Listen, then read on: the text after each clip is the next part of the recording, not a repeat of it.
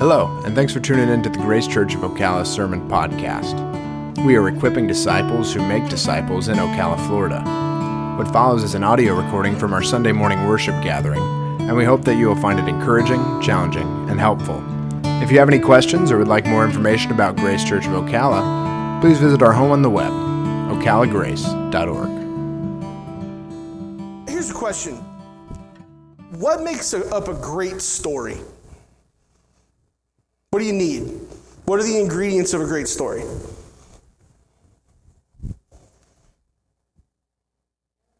Characters, okay. A good plot. Anything else?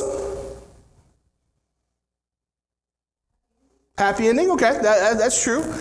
I think if you're, if you're going to come up with some components of a great story, I think it's got to have an opening that grabs you from the beginning, right?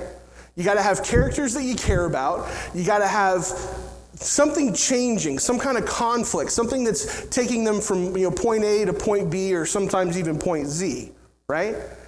And you got to have a solid closing. You got to have a sequence at the end that just like leaves you with, oh, yes, right? That's what, that's what makes up a, a, great story. I consider myself a bit of a, of a movie nerd. Like, I really like movies, I really like stories, but I'm also simultaneously a terrible storyteller.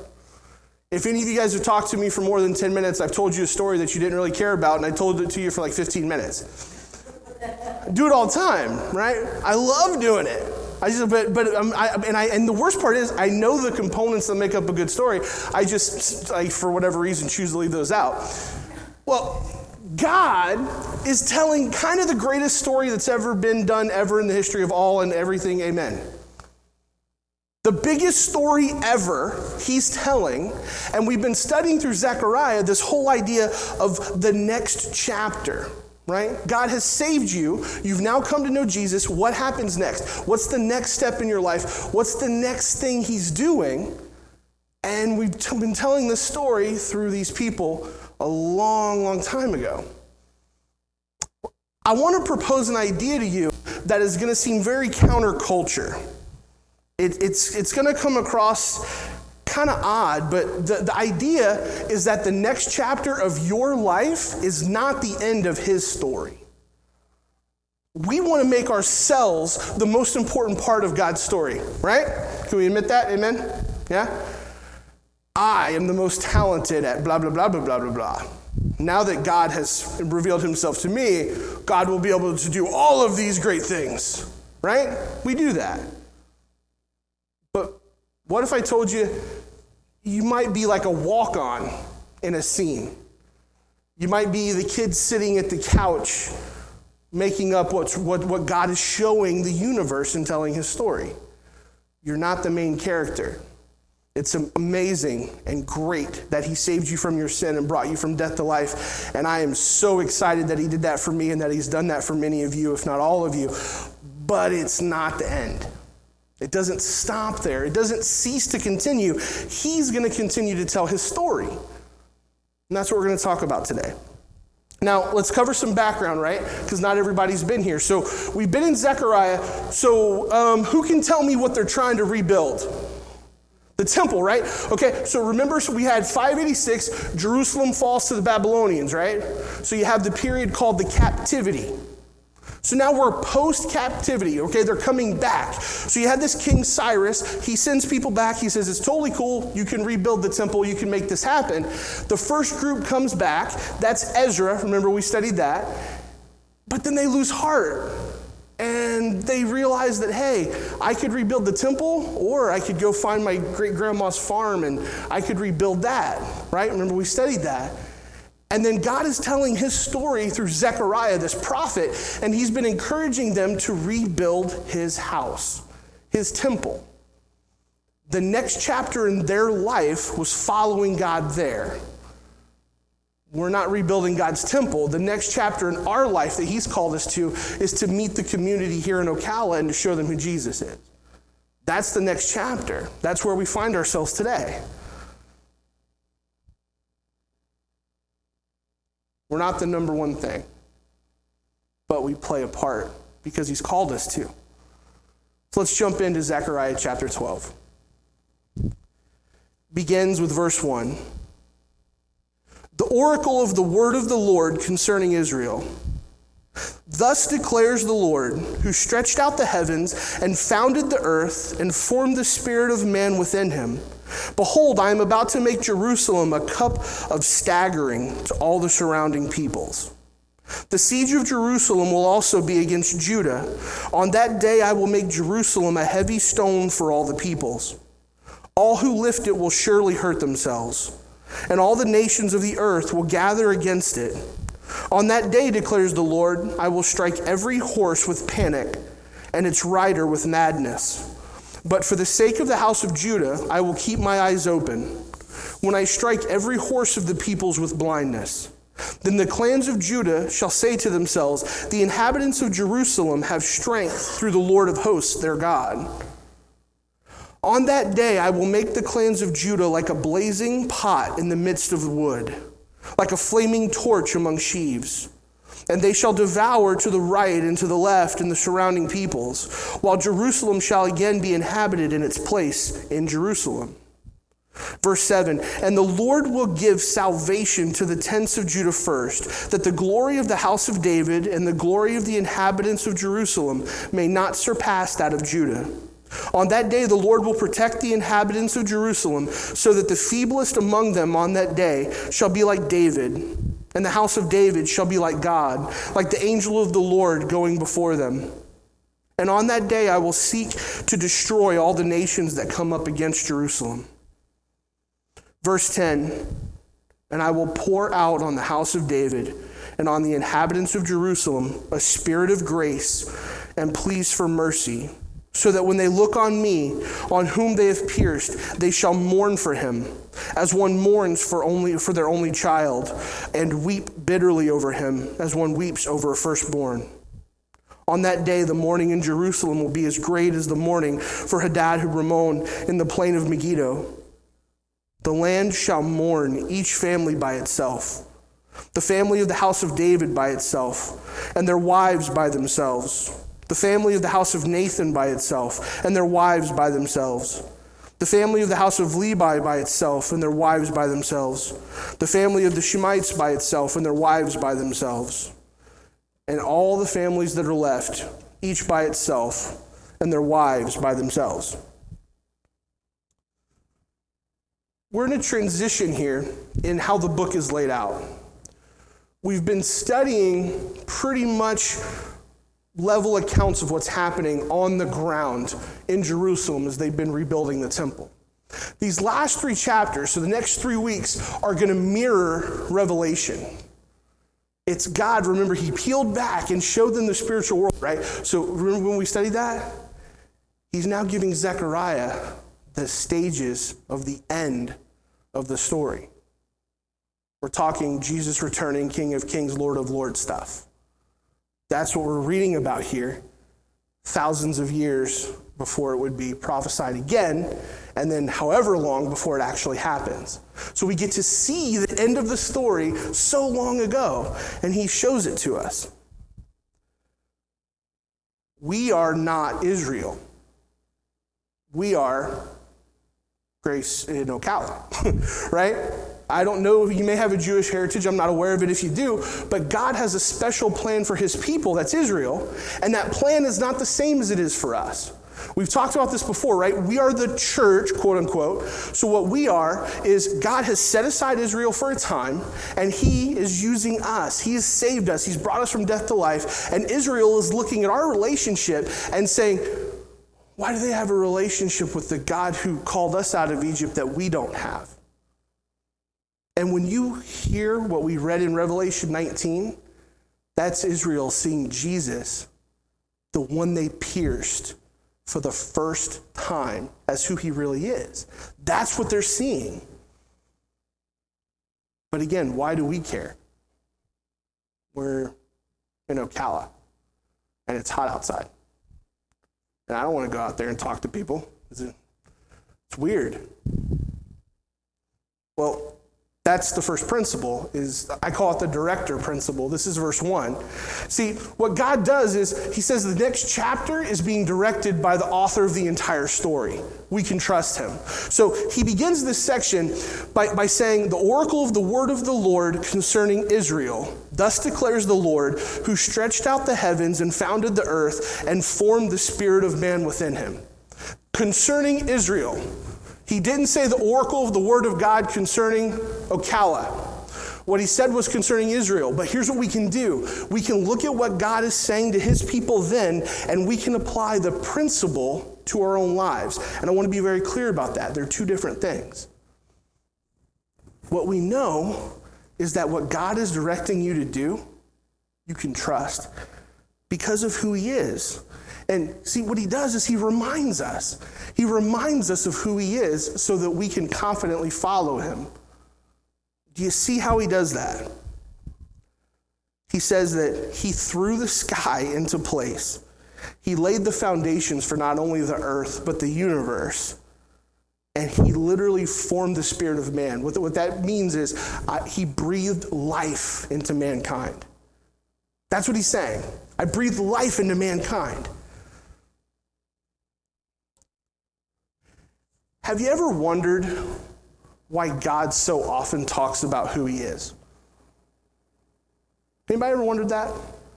Why does he constantly go over and over and over again about what he's done and who he is and all of this stuff? Does he come across a little pompous or full of himself? No, the problem is we're not full of him. That's the issue.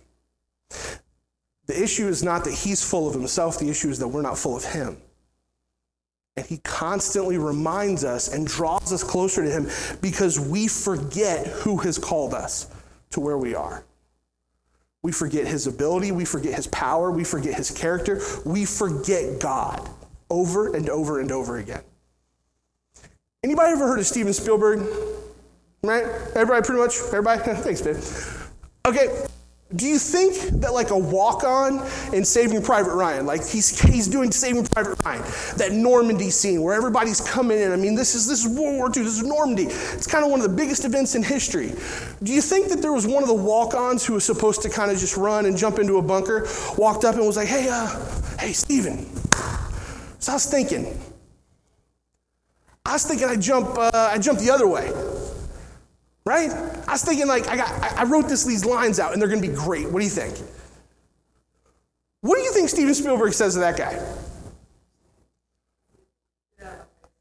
I'm the director. Do what I said. I've cast this. I know who plays the correct parts. I know what it's supposed to look like. I have it in my mind. Do what I said because of who I am.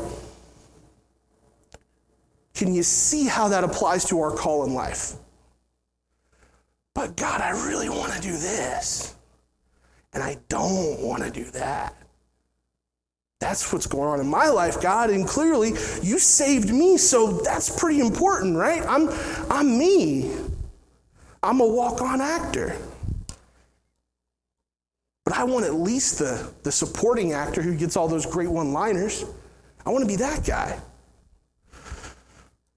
Far too often, we find ourselves in that. And in the movie world, you know what happens to those people? You said it. Deuces, you're out. You're going to go uh, not be in Steven Spielberg's movie, right? He, we can trust him. We can trust that the God who is laying out how he will save his people has saved us and is going to save the community that we live in. You can trust that he's written out the scene and he knows what he's doing. The next one I, call the ice pick principle, okay? You'll see this in verses two through four, okay?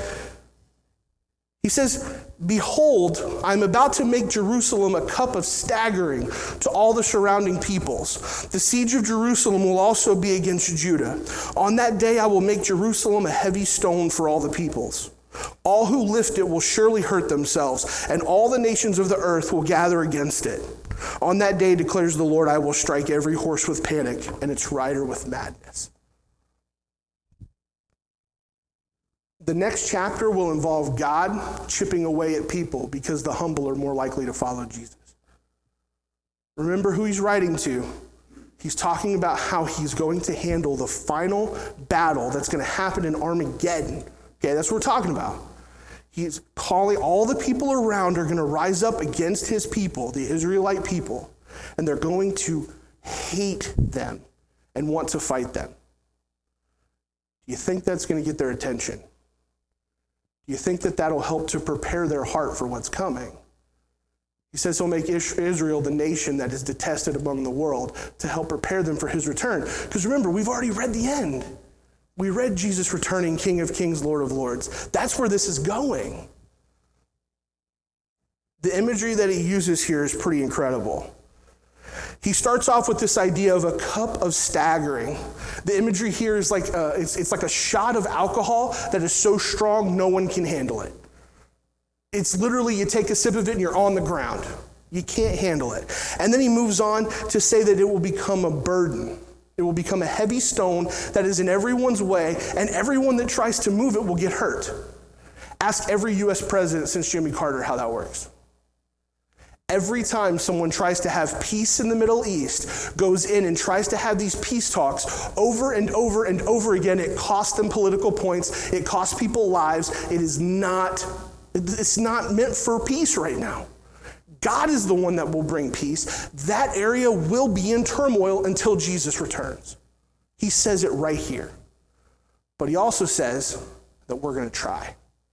We're going to try to bring peace to it. And every time we try to lift that heavy stone, people are going to get hurt. So, for us,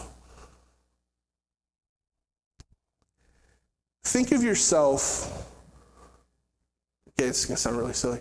Um, it's kind of a pet peeve of mine. I'm really into ice. I hate it when there's no ice. Anybody else with me?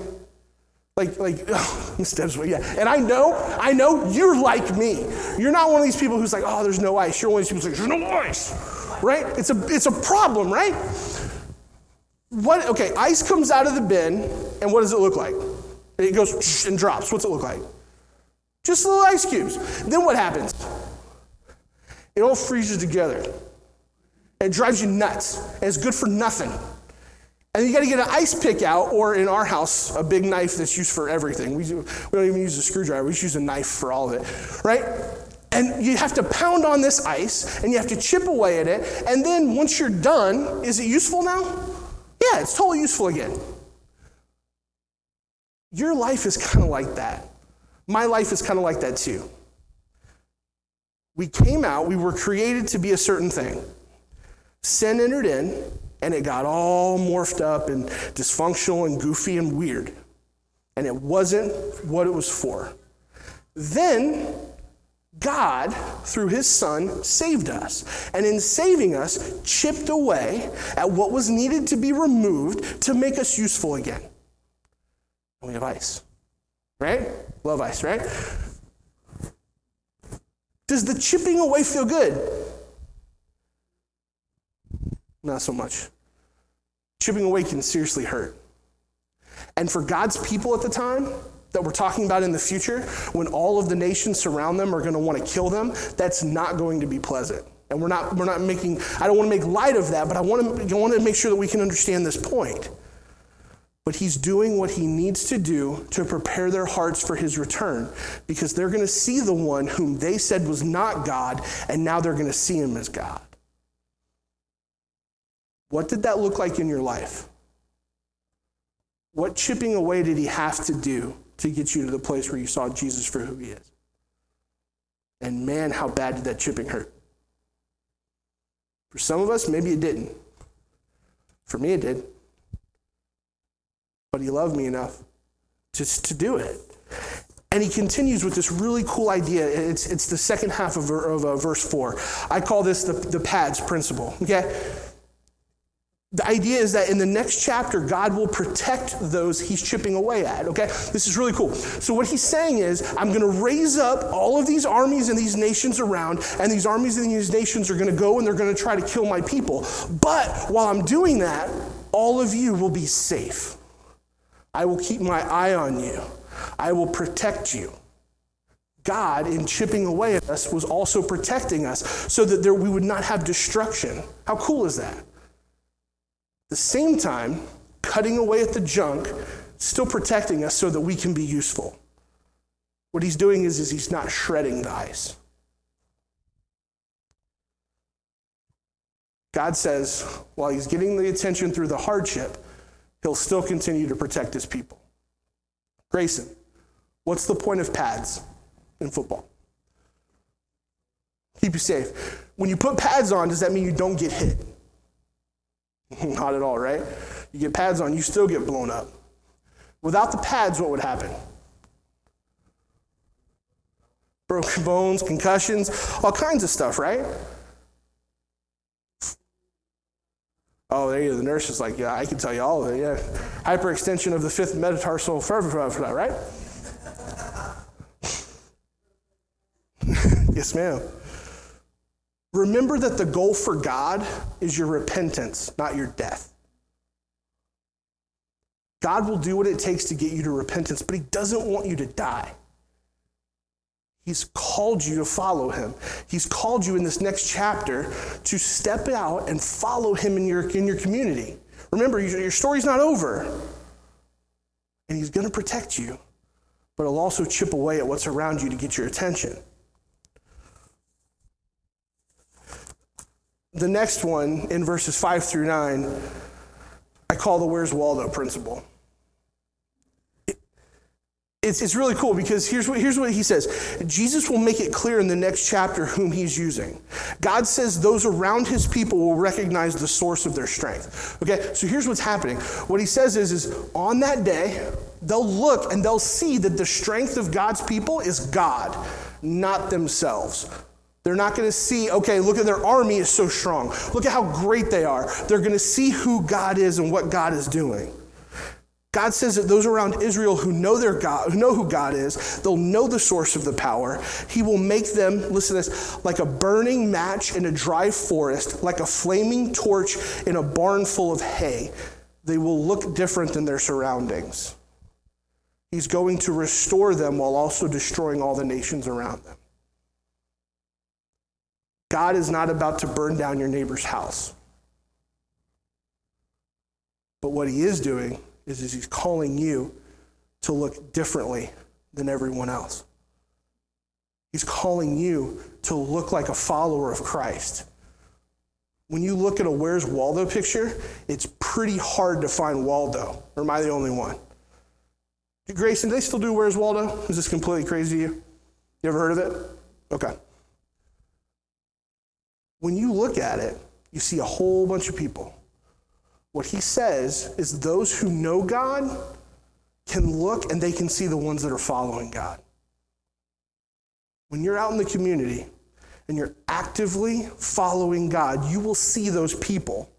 They will be stuck out like a sore thumb. That's someone who knows Jesus. Have you had that experience? Have you had the experience of seeing someone else that knows who God is and the enjoyment of that? For those that are looking, believers stand out in a crowd. And for those that aren't looking, the unbelievers, they stand out too. Not always for the same reasons, though. How, how much are you standing out in the crowd? Are you just like everybody else, or can people look at your life and see that you live for something else? That you're following God in the next chapter of your life, or has He saved you and you're just sitting back going, sweet, death to life, and now I get to just sit here? We've got to check ourselves and find out where we're at. Final one you'll see in verses 10 through 14. I call this the, the transformation principle.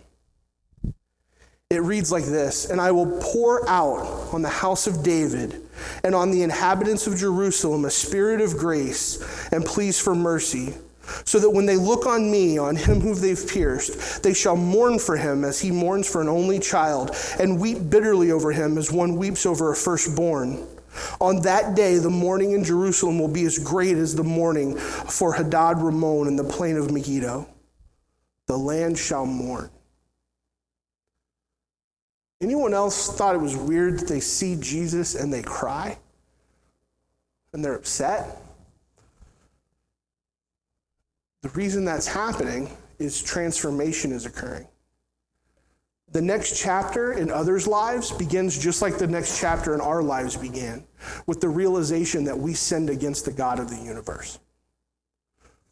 Realizing our need for a Savior is directly connected to realizing that we sinned and what sin is. Sin is looking at God and saying, I know better, I'll do my own thing, and not meeting the mark that He has set for us. And when you meet Jesus for the first time, all of a sudden you have this moment where you think, oh my gosh, look at all of these choices I've made that have been all about self and have been all about me. And you're overcome with ineptitude. That's what they were seeing right here. They were beginning the transformation process.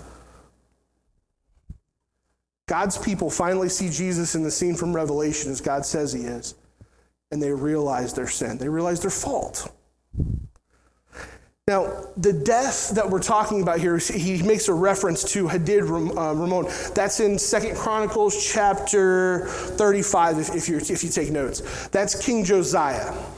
The reason that's so sad and so sorrowful is because there was a battle in the valley of Megiddo. That's Armageddon. That's where Revelation 19 takes place. Okay, that's the final battle of it all.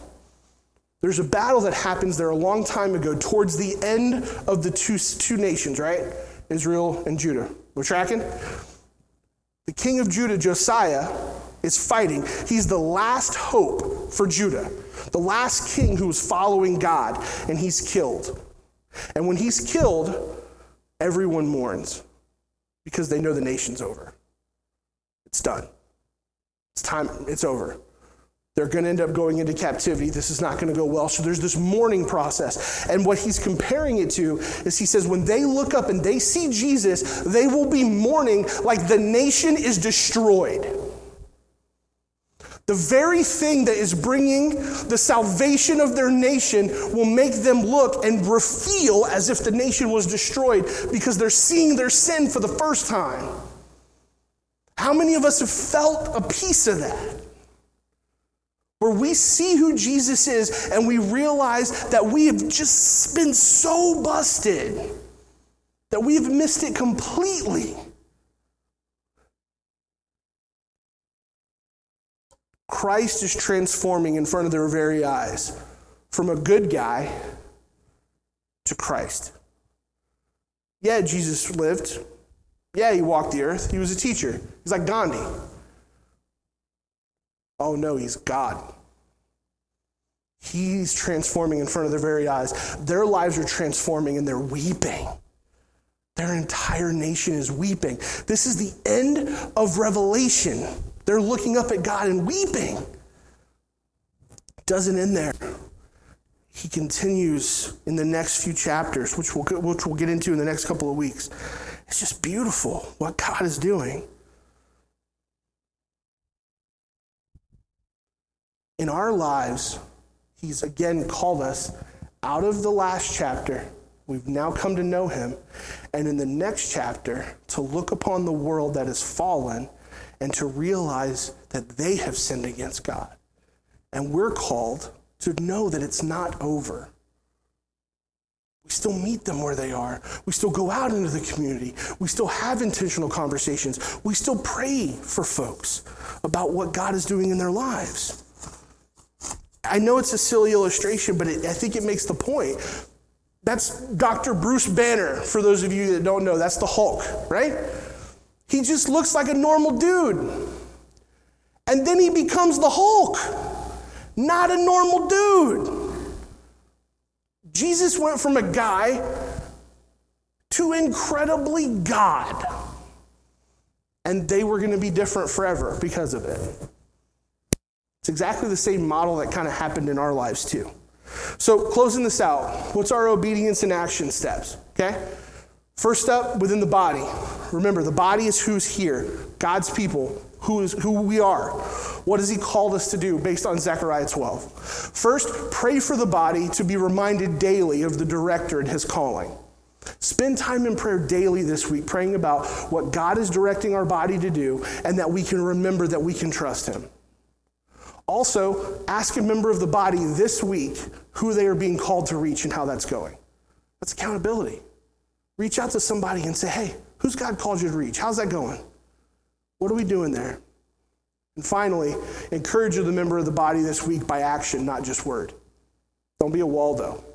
Be a follower of Jesus. Do not blend in. Be who he's called you to be. Now, our obedience and action in the community. We've talked about what that looks like for us. How does that look like for us outside? Walk confidently in your community because you trust the director who sent you. The walk on part that you have is important. Trust that he sent you there for a reason. Secondly, pray about how God is chipping away at the people you're called to reach. Ask for wisdom in interacting with those trials. That's too many words. Boil that down.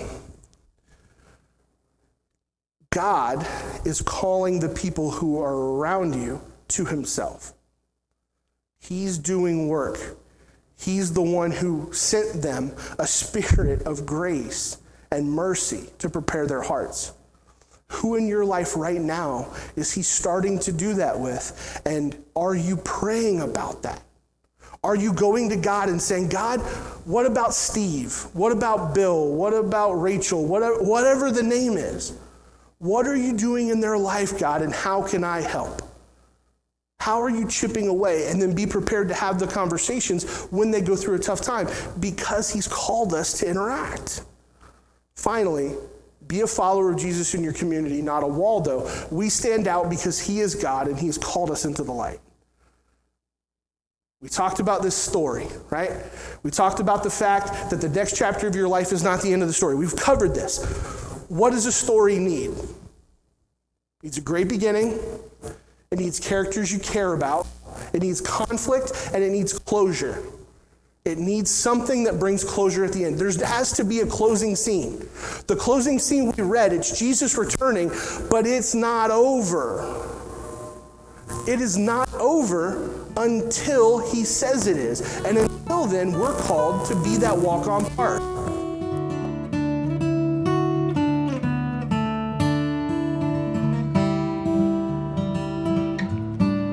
Thanks again for listening. If you have any questions or would like more information about Grace Church of Ocala or the sermon you just heard, please visit our home on the web, ocalagrace.org.